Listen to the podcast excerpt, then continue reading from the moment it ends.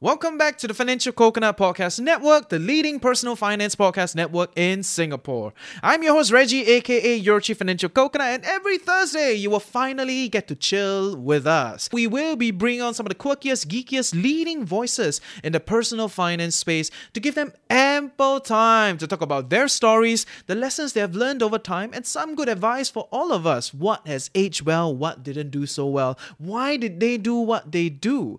So sit back and chill with TFC.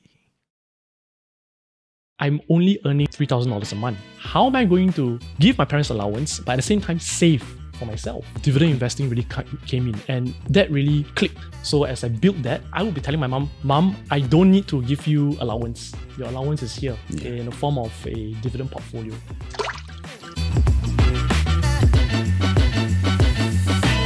We are back with another episode of Chills with TFC. As you can tell, we have a friend of the show, right? Not exactly new, he's been around and all that jazz, right? So maybe for for the for the benefit of our new audience, which we have, of course, on a month to month, yeah, basis, on a month to month basis, right? Yes, yes. Would you like to introduce yourself? My name is Willie. I'm the writer of a financial blog called DividendTitan.com. So that's where I share my insights, my stock ideas on dividend stocks, many dividend stocks, but I've also talked about Hong Kong, I've talked about US as well. So I've been writing this blog for about three years plus now. So I started mm. during COVID um, back in 2020. I, I mean, you, you've been on the show multiple times, but I realized we didn't get you to really talk about your ideology. You know, it's always applied to a particular stock, you know, all, all that jazz, right? So we are back in studio today with Rang. You know, you want to introduce yourself just in case. Sure. Uh, Rakesh here from the TFC crew. Uh, do quite a bit in, in terms of financial or, you know, retirement and personal finance. Of course, I've interviewed Willie for, that was the Stock Geek Out, wasn't it? But yeah, I'd love to find out a bit more about, I think, Dividend Titan, um, stuff from the top lah, for us. Yeah, like like why, why, maybe the first question is why dividend stocks? So I started Dividend Titan in 2020 and it was during COVID. Actually, if we just rewind the clock back a bit, um, I left my corporate banking job in 2018. I wanted to do something on my own because I was really burnt out. Corporate culture wasn't really for me because I grew, you know, tough or tired of the whole idea of having a very big fixed organization. So I was a quiet worker, but I couldn't stand, you know, like all the whole idea of the restructuring of many companies. So back then there was the oil and gas crash mm. and many clients lost a lot of money and I was pouring through, you know, endless pages of restructuring. So I left and I wanted to do something where I thought that I could really connect with. Back then, I had already saved up and invested in sort of a six figures portfolio, and it was also building a portfolio of passive income. So I had that portfolio together with my mom as well. So we combined that. It was one of the strategies where I felt that it was the most consistent, and I felt that I, was able to also more confidently share this idea and this strategy with people because before dividend investing i tried different things, different strategies. Sometimes it works, sometimes it doesn't work. You can make a lot of money, but you can also lose a lot of money. So when I tell people that, right, there's no consistency. Dividend investing is a bit different. Dividend investing is like, okay, I can tell you, Rakesh, if you buy this uh, uh, a basket of stocks, 包价,包价, and you go, so not say 包价, right?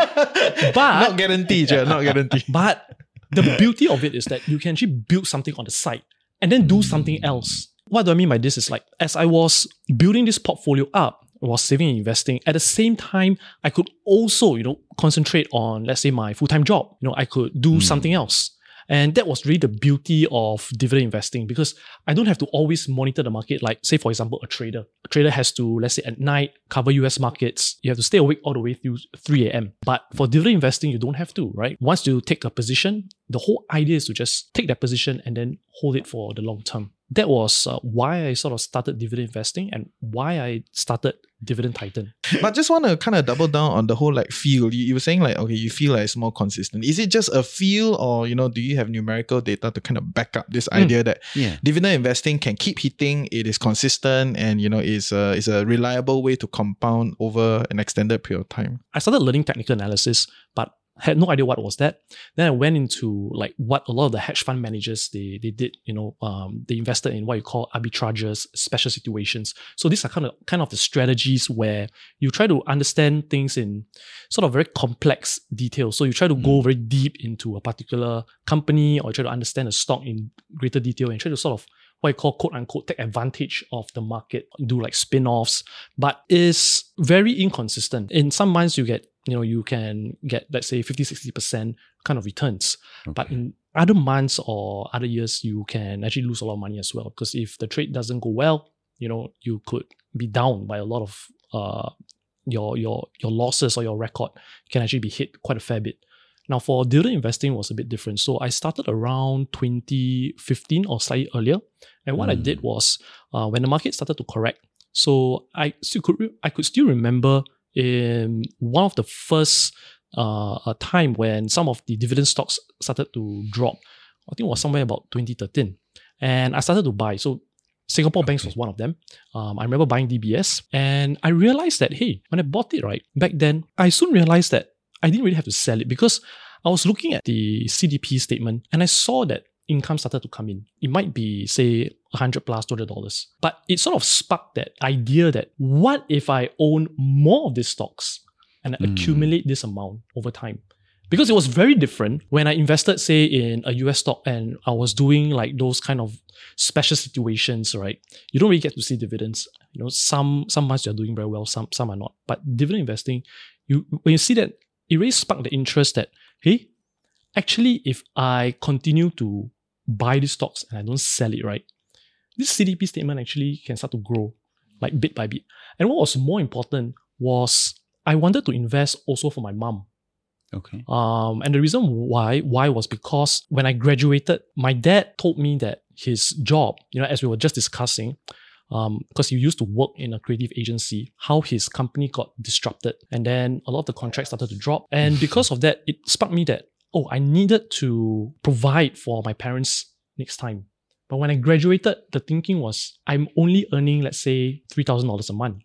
Yeah. How am I going to give my parents allowance, but at the same time save for myself, you know, for my for my wedding, for marriage, for my house. So the idea is that I needed to build something for my mom. So instead of giving her allowance, why not create something out of nothing? And dividend Okay. investing really ca- came in, and that really clicked. So as I built that, I would be telling my mom, "Mom, I don't need to give you allowance.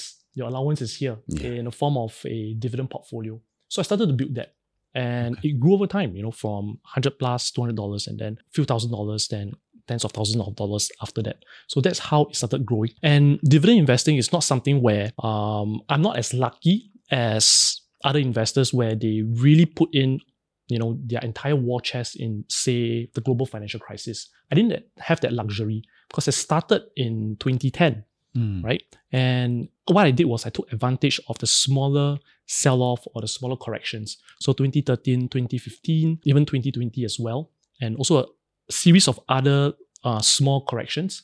I remember in 2015 when it was the the scare in interest rates. You have Trump elections. You have the U.S.-China trade wars coming on.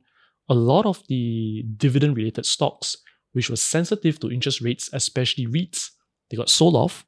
So that's where I started to also buy as well. And I told myself, I'm not going to sell. I'm just going to hold it and collect those dividends. Right. So I started sharing all this, you know, uh, during Chinese New Year, I was sharing with my aunt. I said, hey, you know, if you want to invest, you should do this and this and this And then I, I would tell them about my mom's portfolio and how, you know, I've sort of achieved that kind of income which is which she's getting. Even though it's not a lot, but it's a testament that this works. 嗯 God. Then what your aunt say? 哎呀，boy，不要跟我讲这样多啦，right? When you gonna have the next kid lah, right? So the okay, so like any other aunt, they say, okay, okay, tell me what stocks to buy.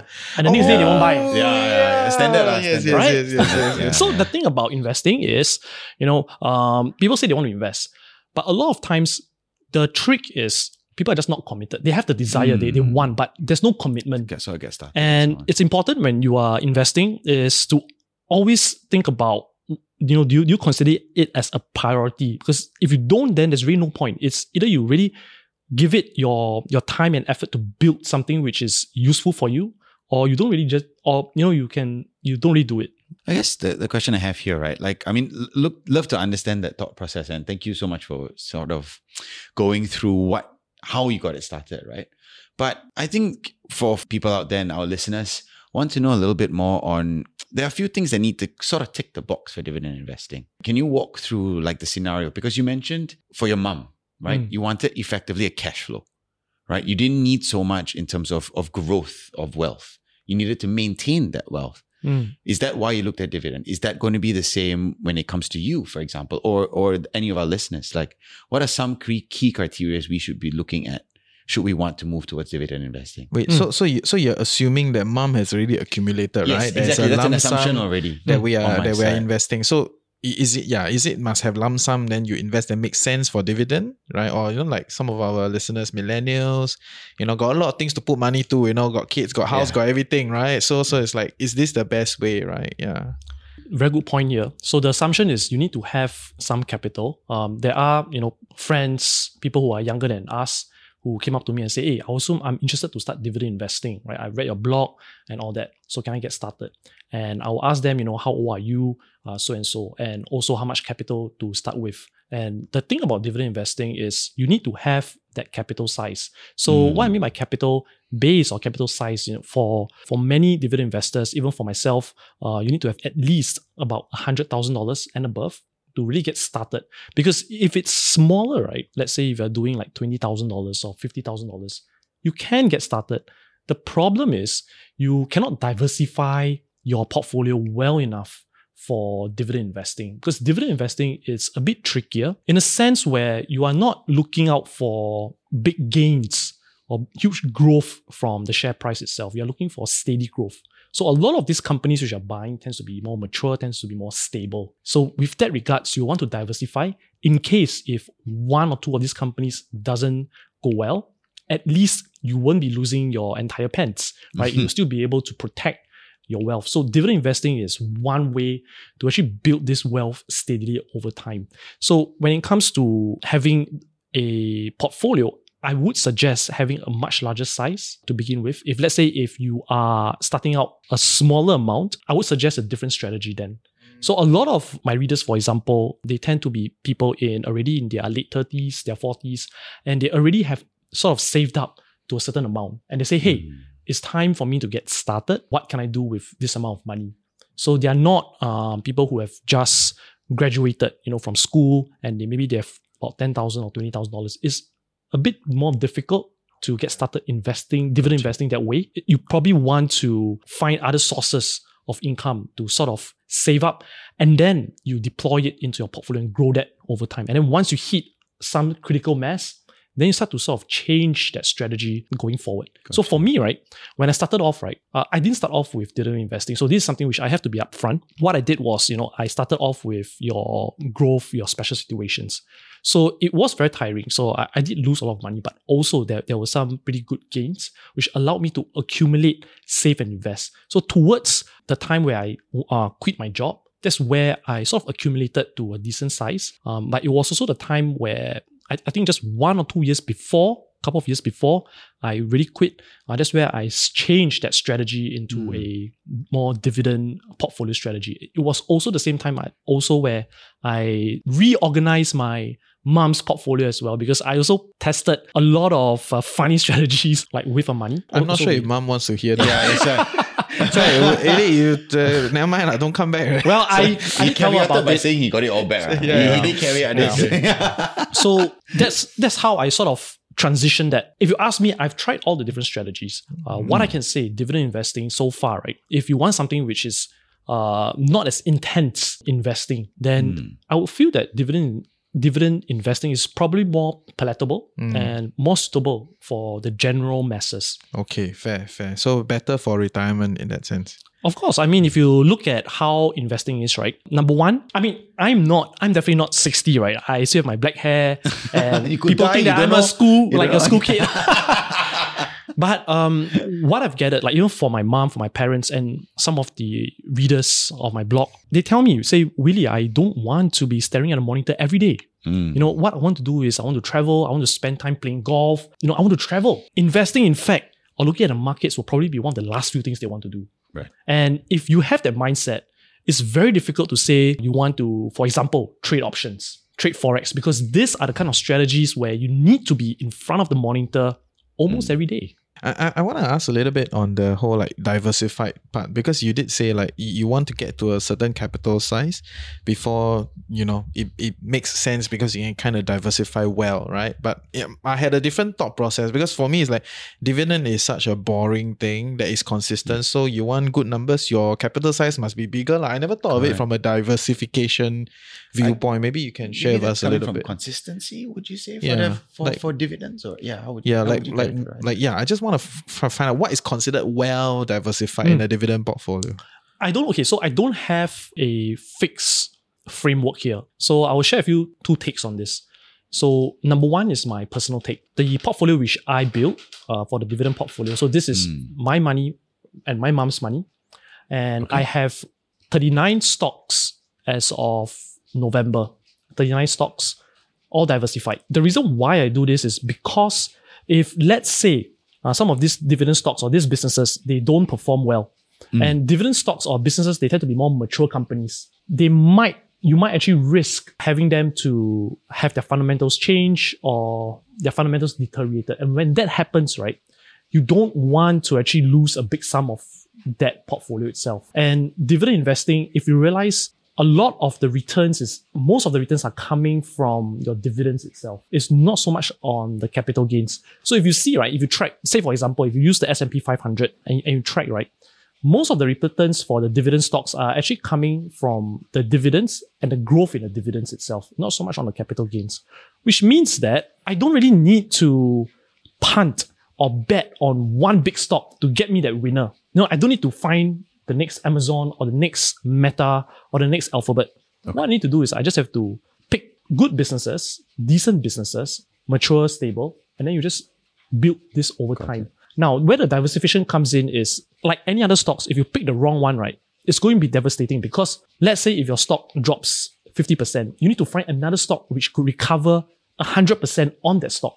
to break even. But dividend investing for dividend stocks, you might not get that kind of returns, right? Because most of the, the um, returns is coming from your growth in your dividends and the dividend paying itself.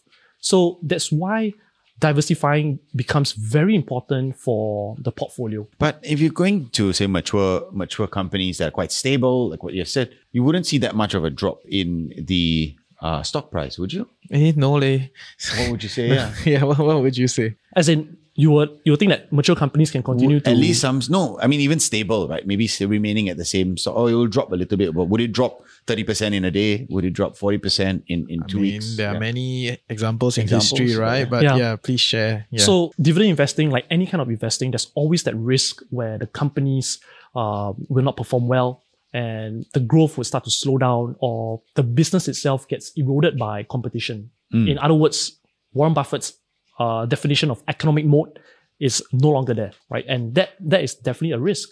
Uh, that's why we diversify. Now, uh, when we are looking at this kind of businesses, uh, it does happen.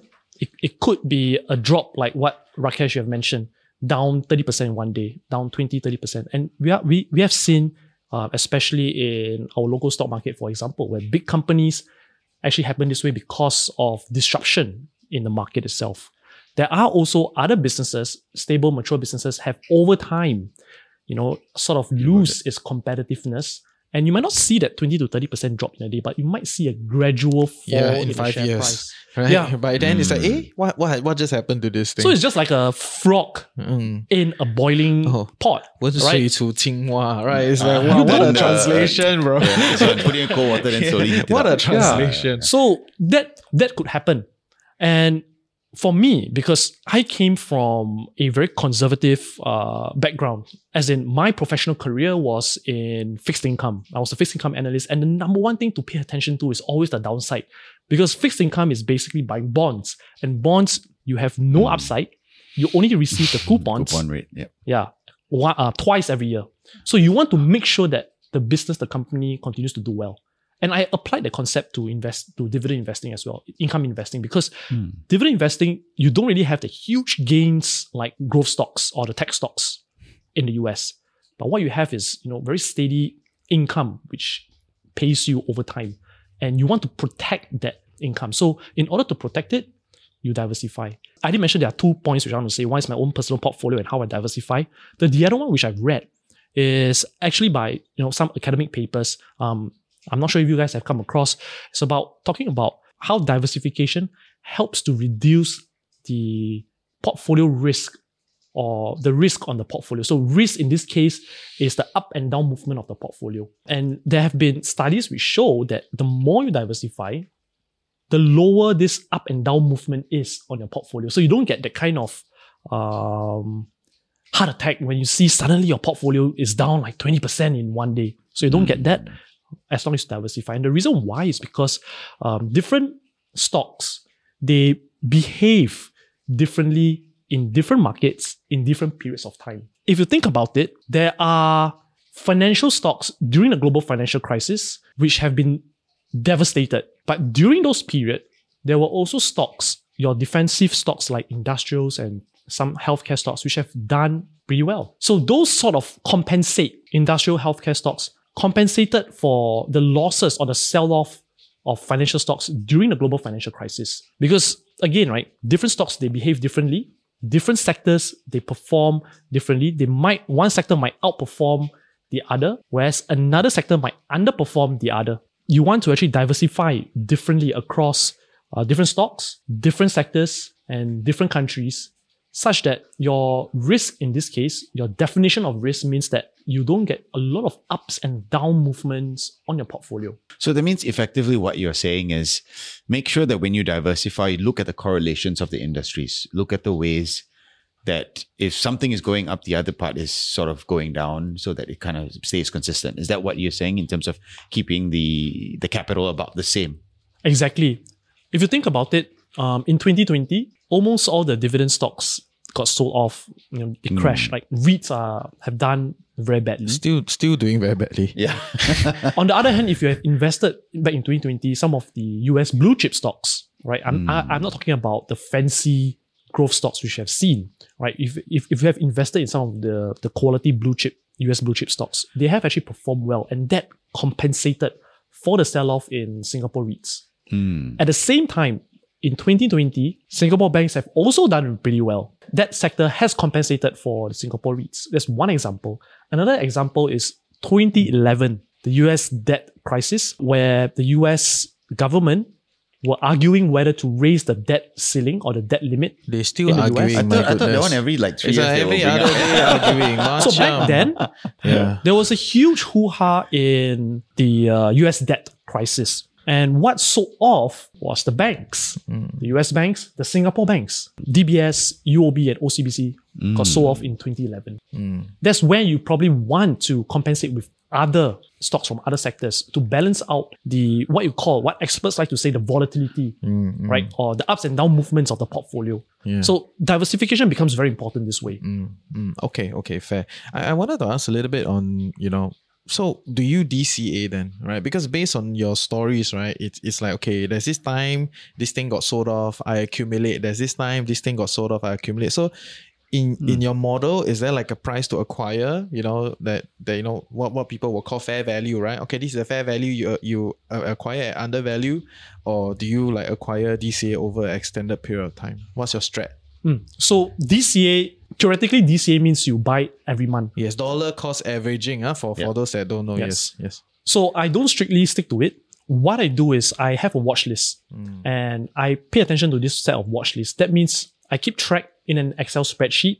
Um, individually, I manually key in all the um, the uh, the uh, the stocks which I which I look at. Yeah. The price limits where I think it will be a fair price to pay for it in the market. What sort of uh, value which I think the stock might carry, and the dividend yield of the company itself. And I based on this watch list to do my shopping. Right? If it gets expensive, then I wouldn't touch that stock. I will move on to another. So one common mistake which I tend to find, and I also commit initially was when I see a stock which I really like, I will put all my money into that one stock, which I did before. And I lost quite a lot of money back then. It was a US stock. Then I soon realized that that's not the way to play the game, right? So I started reading about this concept of DCA. Now, DCA is a very generic term. Uh, oh, just put it every month. The problem is if you don't automate it, right, you will actually lose that habit of putting that money. That's that's one. So what I did was I instead I created this watch list, um, and I tracked the price of the stock and I set alerts. Every time when it falls below a certain amount, then I buy. And each of these stock, I have sort of different, what you call tranches or different uh, baskets which I buy. So say for example, right, I might have allocated $20,000 on one particular stock. I might not put all, put all that money into to, to that one stock once I see that, you know, it's, it's within my buy range. But what I do is I will probably out of that twenty thousand dollars, I will say, okay, I'm going to just buy seven, eight thousand dollars of that stock itself. Is this arbitrary? It depends on the individual stock. That's like that's a very good point. It depends on the the stock itself. Um, I would have an idea on how much position I might want to build for that stock, hmm. but typically it's about three different tranches. Hmm. Or hmm. three different sizing, so it could be twenty thousand dollars and Split then into three times. yeah. You kind of So it's pretty standard in that sense. So it's not really DCA because DCA means you are committed to buying that one stock every single month, whether if it's the price is at a certain level, you know, if it's at a high level or low level, you still buy. But for me, I take a different approach. So this is how I built that. Yeah. So, so the question then is: Is this mathematically superior to compare to DCA, or is this just like operationally comfortable? You know, like where are we on this? I have not tested this method before. I've not Uh. back back tested this, but uh, for me, it's comfortable, like what you said, uh, and it suits me. Uh, I don't have to every month I have to log in and you know buy it every month because sometimes if the stock gets too expensive, like for example bank stocks right now, price at all time high, would I want to buy? I might not want to actually touch it, mm, mm. right? But DCA might tell you that you must buy it now, mm. so it might not make sense. There's a dollar Get value average or something. Yeah. Yeah. DVA or something. All these Yeah. new terms, lah. But yeah. So to sidetrack, DCA does help if you are buying, let's say, an index fund. So the S&P 500, uh, the Hang Seng Index, or the STI Index. But if you're doing individual stock picking, what I would suggest is to have a watch list of stocks, and then you commit that to that watch list itself.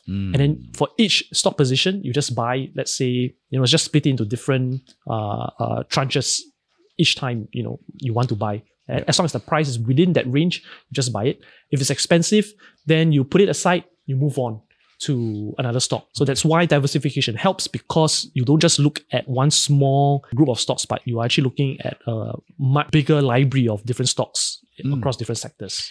I guess for me that, that brings up a, a few more questions, right? Number one, I mean, that means if you if you buy in again for whatever stock you're talking about, let's call it DBS, right? Or call it SI, I don't know what you buy. You need to rebalance your portfolio, wouldn't you? Because now your correlation is going to change. Mm. So how would you still maintain diversity with that? Like, is so that what you you, meant by tranches? when you overlook overlook Yeah. on something, Yeah, because because, you say now something is cheap, then so you buy, now buy, buy, go- then your correct. capital allocation now you're outsize correct to So everyone you got to rebalance all of this. Do you do that? the rebalancing comes it's not as huge because don't forget um, when it comes to diversification for me personally i diversify i have about 35 to 40 stocks at any one point. So if you think about that between 35 to, to 35 to 40 stocks means that each stock position can be anywhere between 1% all the way to i have one 7 8% when you're buying in that small amount you don't really need to have a huge rebalancing. The rebalancing comes only like let's say if you have only 10 stocks or 20 stocks. And that takes up a huge portion of your portfolio. Got it. That's when you probably need to do massive rebalancing. But in this case, if you know you're just making steady accumulation of individual stocks, not a huge rebalancing, you know, to, to look at. The rebalancing comes more from a top down. That means not really from the individual stocks, but maybe from a sector point of view, a country point of view. So for example, my portfolio, right, I have three big different markets. Half of it is in Singapore, 20% is in the US, and the remaining is in Hong Kong. So I might actually do a country rebalancing where maybe I don't want so much in Singapore, for example, I, I don't want so much in the US, or I might want more in the US today. So I might do that. I might also do a sector rebalancing, meaning that um, I don't want to put in too much into a particular sector. For example, um, I used to have a large portion of my portfolio in REITs. But I have actually sort of trimmed it down, not because I hate the whole sector, but because there are actually other opportunities, dividend stocks, not just in Singapore, but outside of Singapore, and they are non-REITs. So that's where I sort of rebalance out of that sector into other different sectors. And of course, you know, bearing in mind that each sector also carry their own inherent risk. And that would be like a whole season of discussion on, on, Yeah. on different sectors. But uh, I just want to get a bit of color on the 50-50 kind of split, like 50% Singapore, 50% abroad. Is that what you practice to kind of manage uh, forex risk? Is that because that is like the the cheapest, lamest way to do it, right? That it kind of works. I don't know. Is that how you do it? So for me, the, the main forex risk is the US dollar because the Hong Kong dollar is pegged to the US dollar. So I invest in both US, I invest in Hong Kong. So the the bulk of the the foreign exchange risk is coming from the US, uh, which I don't really have a big problem um, because I expect my positions in Hong Kong and US, the capital gains, the gradual capital gains which I get would compensate for the the FX risk or the foreign exchange risk here. So that's how I manage it. Um, having said that, we don't really need to invest everywhere in the world. We just need to pick like two or big or two or three big markets to be honest and we are really good to go because the us have about i think about six six seven thousand over stocks Mm. you know singapore you have about 600 plus. Uh, hong kong you have a couple of thousand uh, stocks. So that is a very good fishing ground for finding stocks for your portfolio So then at what price? Because you had a buy price, right? And then I, I wanted to ask because like different investing styles are kind of different in the way they evaluate what is a fair price to enter into the into the portfolio. Although um, most most of them do use some common fundamentals, you Mm. know, uh, but they price different growth rate, terminal growth rate, they price different, some of these other things, right? So so just for our audience sake, right, when we are thinking of dividend investing from your point of view, you have a buy price, right? You have a fair value price that you try to buy it at. How do you come about to this price? it's going to come across as very silly Ah. uh, for me i don't really have very complex models i used to do it when i was in banking all the um, the uh, complex financial models Hmm. But for me, it's pretty simple. I when I look at a dividend stock, I look at two um, key key ratios. Number one, it's the dividend yield, um, the historical dividend yield, how it has traded over the last say ten years, and I look at the price to book ratio, and I compare it over the last ten years itself, and that's pretty much about it. Because the the more important thing, or the more important uh, one which I want to pay attention to, is trying to find out what the business is, how the business is doing, and whether I can predict predictably say this business, the profits, you know, they, are- they are predictable enough for me. So that means I always ask myself, in the next 15 years, right, will anything change about this business? Will this business be still around? It's more important than trying to figure out that exact price point which I want to buy, which, you know, can be something which people tend to focus about. You know, they, they call it valuations and they'll always ask me, hey, where's the lowest? Has it reached the bottom? Uh, can it go lower some more? My thinking is a lot like the late Charlie Munger. He said that it's impossible to figure out where the bottom is. But he knows that as long as I don't overpay for it and I buy somewhere within a range near the bottom, I think I'm generally Okay. safe. And I sort of hmm. carry that that philosophy into my own investing, meaning that I try not to get too hung up over the valuations. Just pay attention to one or two simple ratios, and then I try to figure out okay when is a good good price. So a good way is I look at a particular stock. If the dividend yield right now is trading at much higher than the average dividend yield it has been traded over the hmm. last 10 years, then I think that that's where the share price would be interesting enough for me to sort of buy. So it's not very much complicated. I just based on how the market has traded their dividend yield over the say the last 10 years. And anyway, it's so much easier to get all this data everywhere Yeah. on the internet these days. Yeah, I was just thinking probably his his screeners got two sets of the the two main things, right? Price to book and Yeah. yield yield ratios. That's his Excel That's, sheet. that's his top line, top line, right? So you you set those things, then got alert come in, say, oh, okay, then let us t- take a look at these things, right? That's your that's your first tier of screening, and then you try to evaluate the fundamentals of the business. As long as it sound stays intact, you know, continue to make money, does not look like there's a big risk factor. Then to That's you, that's a fair business to own as Exactly. a dividend investor. At the end of the day, Okay, div- end of story, guys. Thank you. dividend investing at the end of the day it's really so it's really trying to understand where the bulk of my time is spent on right? It's not trying to think about like the exact right price Mm. to actually pay. But where my focus is right on the contrary is try to figure out the business itself. So as a dividend investor i try to think more like a business owner like exactly like how any other investors you might have spoken to any long-term investors who are pro warren buffett in, in the idea of value investing it's it's always thinking about runs. the business itself and that's one of the hardest thing to do uh, because it's number one businesses are very fluid there is no uh, one same business which can be replicated elsewhere. So, say for example, right, if you talk about Coca Cola, that's one of Warren Buffett's favorites. That particular business has no other replica in the whole world because Coca Cola is just Coca Cola. You might study as much about Coca Cola, but you might not find that same kind of, exact same kind of companies elsewhere.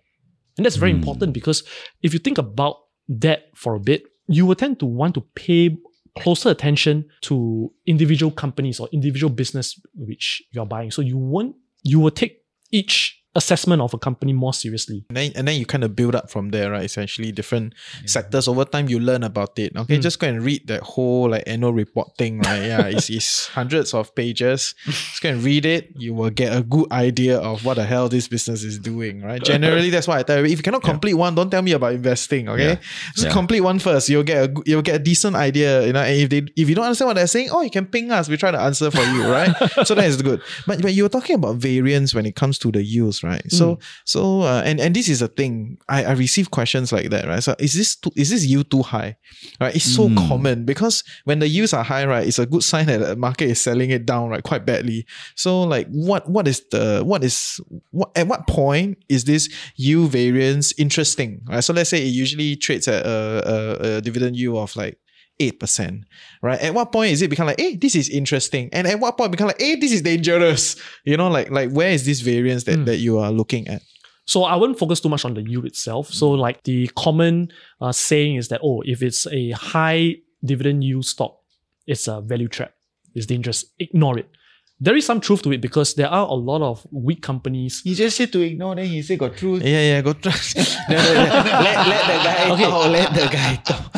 When you're looking at these high dividend yield stocks, right? The reason why some of them they might be high dividend yield, probably because they have number one a huge dividend payout for the last year. Mm. So that's something where you might think is not sustainable at all. So that's something which you probably want to be more careful. And I would ignore this kind of companies because after that one-off big payoff, like this big special dividends, which happened uh, for many commodity companies back in 2022, 13, yeah. uh, just a couple of years, right? Okay. They, they have a huge payout after COVID, and then after that they started to cut the dividends because of the special dividends. So if you look at the yield itself, it looks very attractive, but I wouldn't touch them, right? Just just because there's a one-off uh, special dividend payout. Now the, the other one, which a lot of people they tend to actually look at or tend to focus at, is the the high dividend yield where it's re- like it is it could be a potential trap.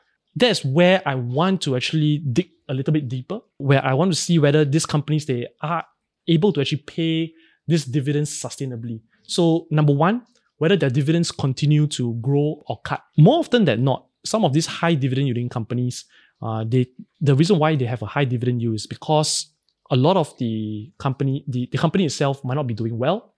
The profits have been dropping. As a result, the dividend yield starts to get cut. But when the market sees this, they will sell off the share price much faster than the dividend yields get cut. That's why you have a very high dividend yield. So that's where the Okay. trap comes in. Does it mean that I will ignore this basket of stocks entirely?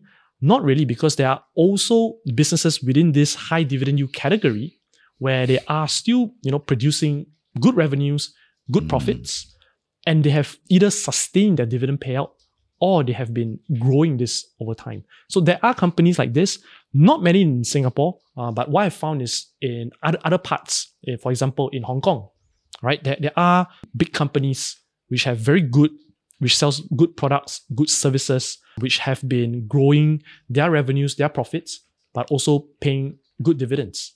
So Mm. one of them is, you know, it's a toy company which they have been selling in Singapore and also across the world as well. Their yield when I picked that particular stock was about 11, 12%. And it has been pretty steady. So if you look at such high dividend dividend yield stocks, how you typically want to play this, right, is you don't focus too much on the capital growth or the capital gains. Because one year itself, you can get back 11, 12%.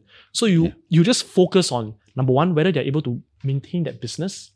Number two, whether they're able to actually continue to maintain that dividend payout, that, that distribution payout from the company itself. And that's all that, that is to it because for such companies, you don't need to get the returns from the share price appreciation. You just get it from the dividends itself. Yeah.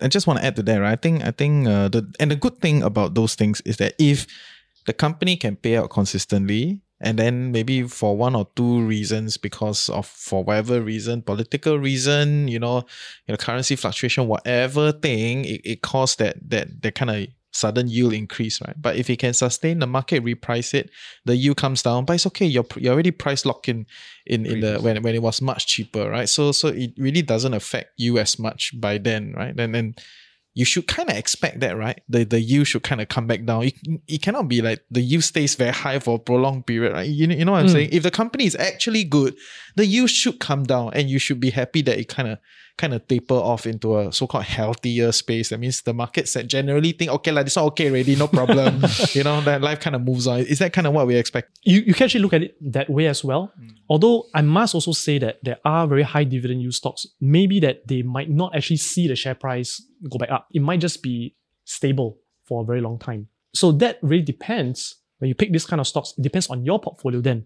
Are you looking for a portfolio where you want to extract income from the portfolio itself and capital gains don't re- really matter too much? Mm. So if that's the case, then this kind of dividend stocks might be very ideal because if you are looking for a portfolio where you want to have a good income which you can extract the money from, try buying US stocks and you might not get anything much out of it because number one, you have the 30% withholding tax. Mm. Number two, US stocks don't pay you very good dividends. So you might enjoy the capital gains, but not a lot of people want that because they might want that consistency in a dividend payout while maintaining the value of the portfolio. So in this case, higher yielding dividend stocks might actually be a good fit for such portfolios.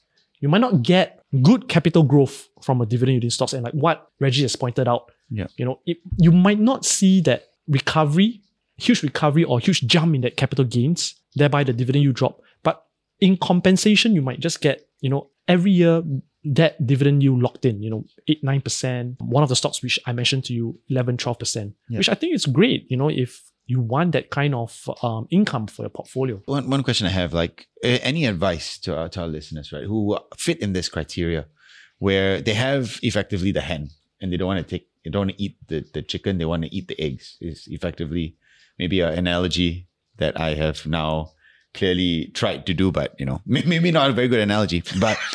Uh, effectively, you want to eat the egg, hard lah, lah, but you don't want to eat the, don't want to eat the chicken and kill the chicken. Uh, Right, you want to eat the egg, sorry. So, but at the same time, they want to make sure that their capital that they've invested in in these stocks are kind of like inflation proof. So, like a dollar today is worth a dollar f- tomorrow for them, uh, while still trying to gain some sort of eggs. lah. How would you approach that? How what would you think? Like, what was your thinking behind this? So that's what that's the common narrative, right? Which I've been saying that you want to have a portfolio to be able to beat inflation. Mm. That's important, and that's something which I also subscribe to. More important is See, correct. Ah, question. okay, okay, correct, question. correct, say correct. more important is to think about your expenses more more so than trying to figure out oh inflation is going to increase by 3% 5% every year i would think about okay how much money do i need let's say 15 20 years from now and then i try to work backwards to build that portfolio to meet that income need. I feel that that's hmm. probably an easier way to do it because sometimes if we just focus okay the portfolio must be able to beat inflation. Let's say inflation is 3% means that my portfolio must do at least 5 6% you can actually think that way although i feel that an easier way to do it is first to think about okay how much do i need for my lifestyle?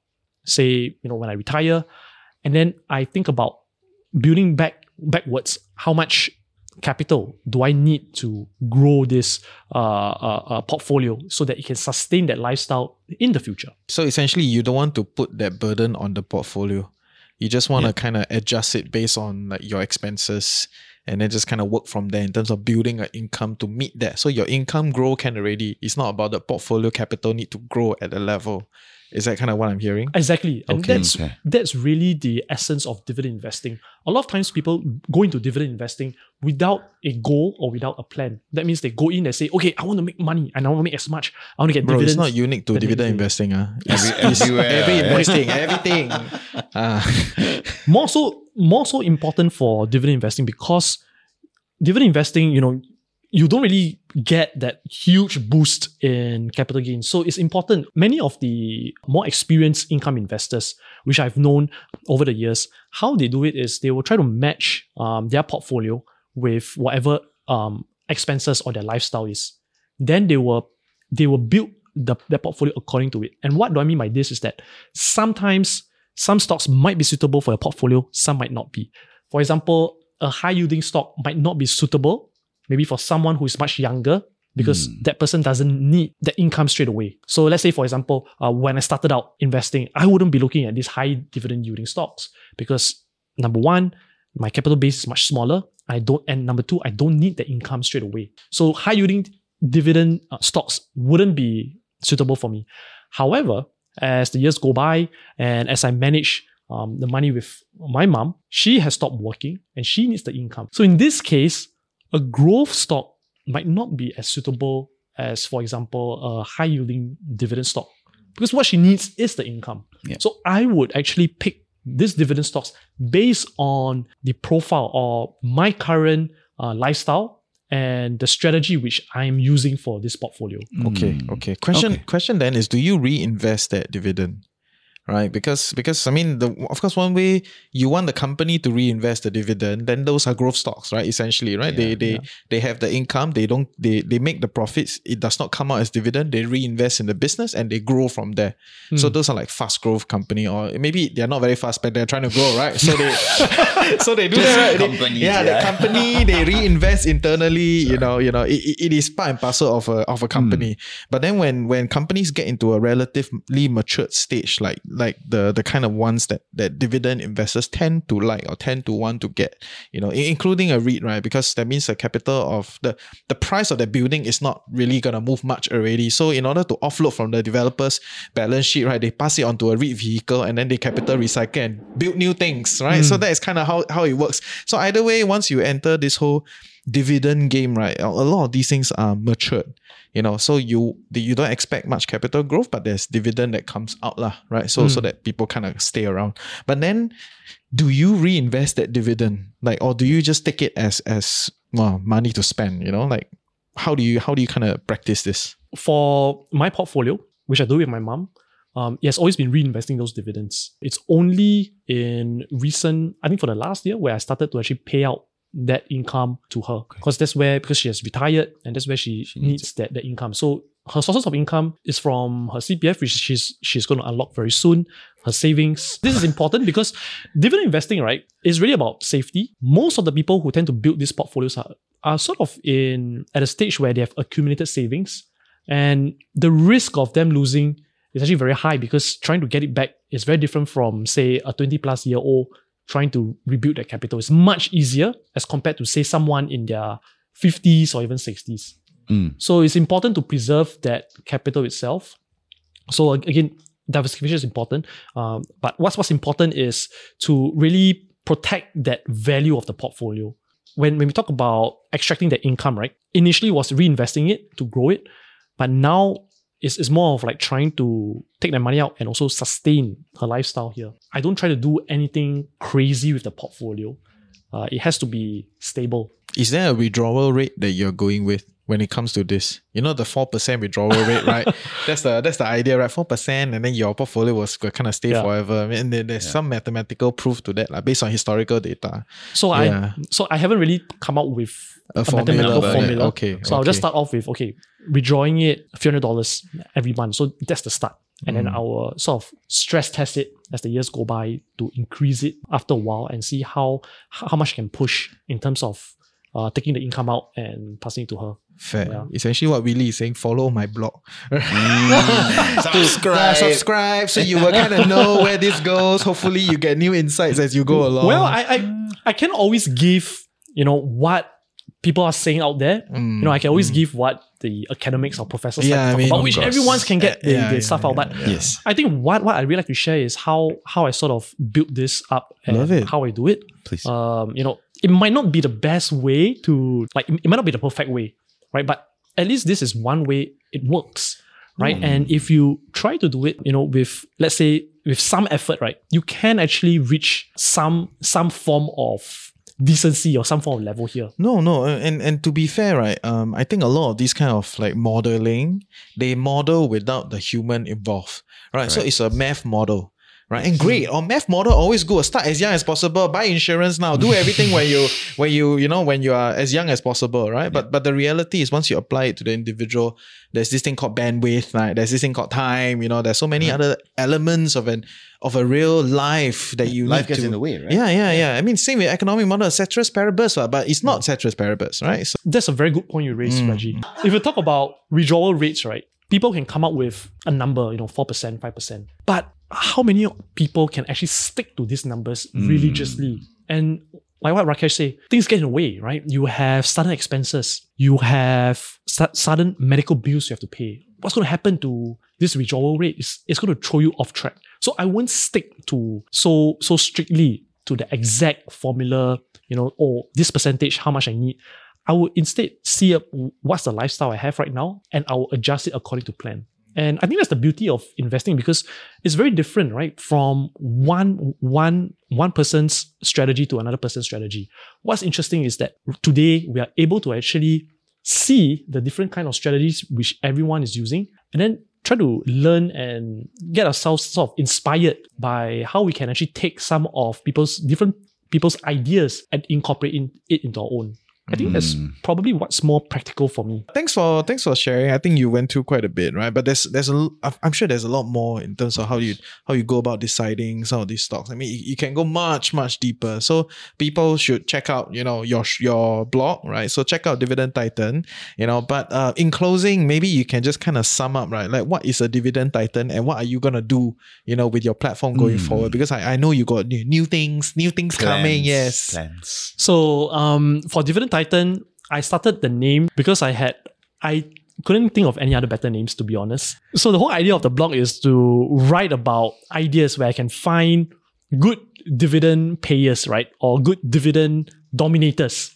Which I sort of classify it uh, myself in my watch list, but I couldn't think of a better name back then, right? So it's really about trying to find some of these uh, stocks, which might not necessarily be of a big, large market cap, but they they they have the abundance in paying that dividends. So that means their profits are able to pay you good dividends, regardless of you know how big they are or how small they are. As long as I they are, they're able to actually grow or sustain that that dividends, um, I classify them as a dividend titan, and that's how that blog came about. Got you. So my plans for my blog next year, well, I want to definitely grow that that, that blog itself and try to you know document more of ideas not just in Singapore. I'm hoping to actually uh, write more about in Asia, for example, and also try to share more about my own personal journey. Um, I realize that my blog has always been talking about the market, the stock ideas, but I'm, I also want to share a bit more about uh, what I do as an investor. Okay, so thank you for your time. You know, and for our listeners, please check out Dividend Titan, and you know, I can come on our show more. We can talk about your ideas and all that jazz. Okay. Yeah, for sure. Yeah. Definitely would love to come. And thank you for inviting me onto the show. Yeah, and uh, now now he's a celebrity. On Money FM, all say Yeah. like Atas, all right. So No so good stuff. When are we going on your show? Well, oh, oh. anytime, guys. Okay. As long as as long as you guys are open to talk about the markets, more than happy to invite you on. Nice, nice. Okay, so we are plan. We plan ah, 2024. Okay. Make sure you guys come with a stock idea. Okay, okay, okay, okay. We'll do that. We'll do that. Thank you, thank you for your time. Thank you, guys. See ya. Thanks, guys.